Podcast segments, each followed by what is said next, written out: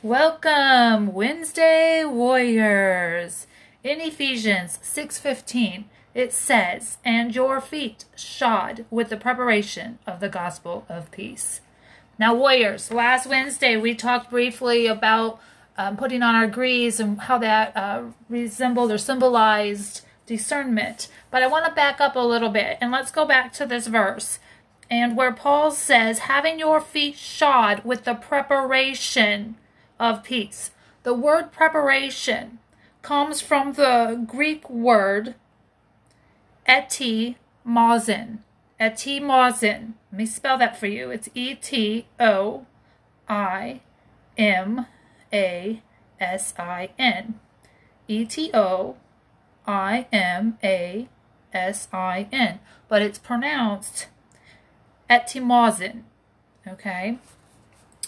So, by using this particular Greek word, etimozin, it carries the idea of readiness or preparation.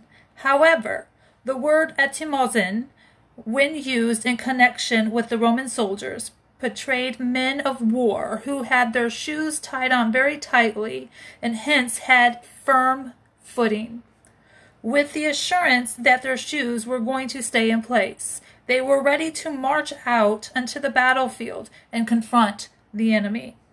Therefore, the word preparation there that Paul is using, this etimozin, conveys the idea of solidarity, firmness, or a solid foundation. Because Paul has carefully chosen this word, mind you, there are 8 words in Greek for the word preparation. But because Paul has carefully chosen this particular word, it denotes the action of peace in our lives. He is clearly telling us that when peace is the foundation in our lives, we have firm footing. Peace gives us a foundation so secure that we can step out into confidence in faith without being moved by what we see or what we hear. If we only give peace a loose-fitting position in our lives, the affairs of our life will easily knock our peace out of place.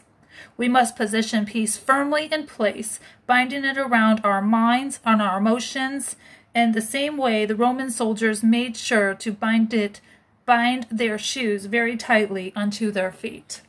Well, there you go, Wednesday warriors. Prepare yourself. Shod your feet with the preparation of peace. Preparation, etimozin.